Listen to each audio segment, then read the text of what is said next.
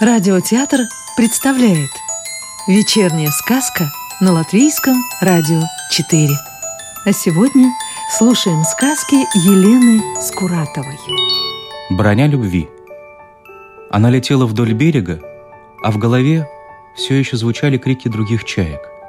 «Хромоножка! Она не умеет нырять, давайте ее клюнем! С тобой никто не хочет дружить!» Она летела домой, а на глазах были слезы. Стоит ли ей рассказывать, что почти каждый день дети издеваются над ней? И не только над ней. Они выбирают слабых. То одну, то другую птицу, и начинается травля – Похоже, им доставляет удовольствие видеть чужие страдания, неуверенность, слезы.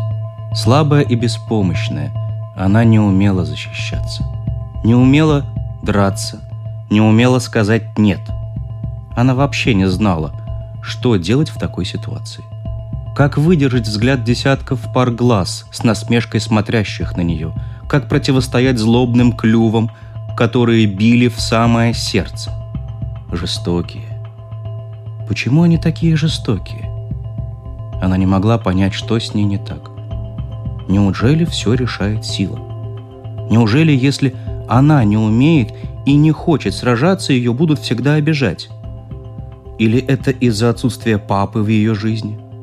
Да, у нее не было отца сильного, который смог бы ее защитить и наказать обидчиц.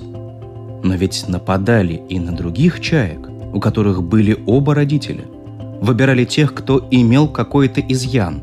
Обидчики находили слабое место и клевали в него, находя это смешным. Чаечка летела вдоль кромки воды, а сердце кричало от боли.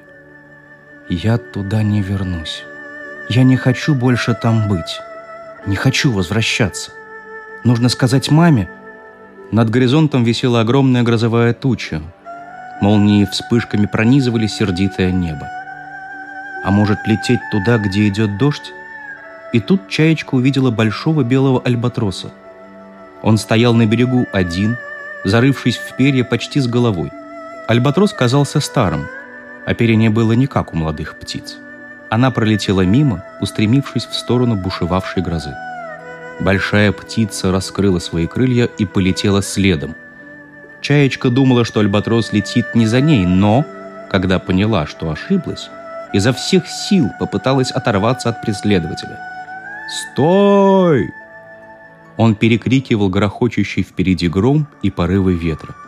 «Стой, тебе говорят!» Альбатрос нагнал ее и, обняв своими мощными крыльями, увлек вниз на воду. «Что, хочешь лишить себя жизни?» — строго спросил он сквозь сбившееся дыхание. «Да. А зачем мне жить?» Меня никто не любит, я некрасивая. У меня нет друзей, и все вокруг только и делают, что издеваются надо мной. Вот если бы папа не погиб, то я... то он... он смог бы меня защитить». Альбатрос долго смотрел на чайку и молчал. Он молчал так долго, что ей показалось, что он смеется над ней. Слезы предательски потекли из глаз. Столько боли в этом маленьком хрупком пернатом существе – она была такой несчастной, что Альбатрос не выдержал и сказал, «Я знаю, кто ты». «Кто?» Чайка подняла на него два черных глаза.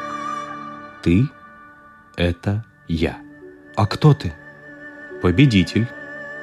«Тогда ты знаешь, какое самое мощное оружие?» «Любовь».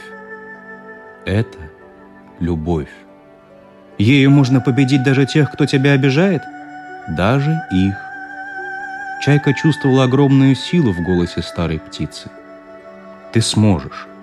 Просто представь, что все это они говорят не тебе, потому что на тебе броня любви. Ты не становишься хуже от их слов, а вот они — да. Но обидчики выбирают готовых обидеться. Они затеивают такую игру, и если ты злишься, плачешь, начинаешь им что-то объяснять, то они лишь выигрывают. Просто не играй в их игру.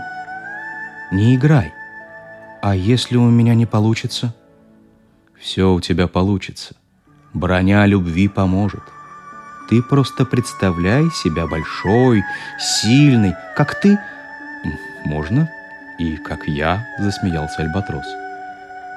Или еще больше, как огромный белый корабль или самолет. Ему же не больно, если его обижают другие чайки. Нет, он железный. Вот и хорошо.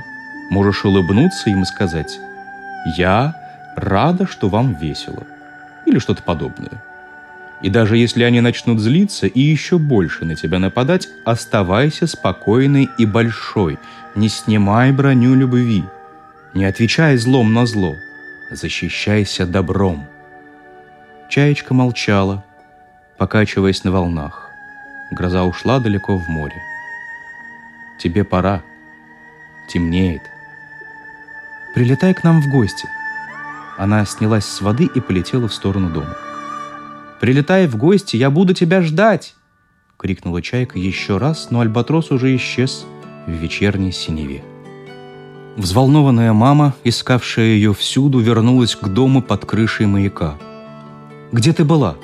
Я так рада, что ты нашлась!» — воскликнула она, увидев свою малышку. Мама с дочкой обнялись.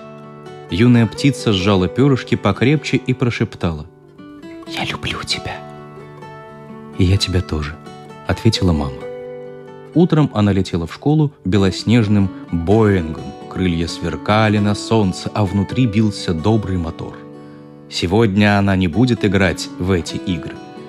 А все обидные слова растопит броня любви. Чайки ничего не заметили. Но когда на берегу чаечка нашла красивую ракушку, задиры подлетели к ней и стали отбирать. Схватив находку в клюв, одна чайка бросила ее другой – Попробуй, отбери. Ну что ты стоишь, хромоножка? Давай. Подначила другая. Слабачка! Крикнула заводила и толкнула ее. Бери, ответила чаечка. Это ракушка дружбы. Ты ее заберешь и станешь доброй. Я так рада, что вам весело, это здорово. Чайки переглянулись и притихли.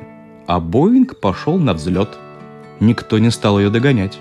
«Какая-то она странная сегодня», — сказала одна из птиц. «Пусть забирает свою ракушку, мне она не нужна». Другая чайка бросила находку на песок. «А я возьму и отдам ей», — ответила третья. «Мне нужен настоящий друг». Чаечка радостно летела на крыльях свободы, и в ее перьях гулял легкий теплый ветер. Она победила. Она защитила себя — любовь действительно была самым мощным оружием. И как она раньше этого не знала?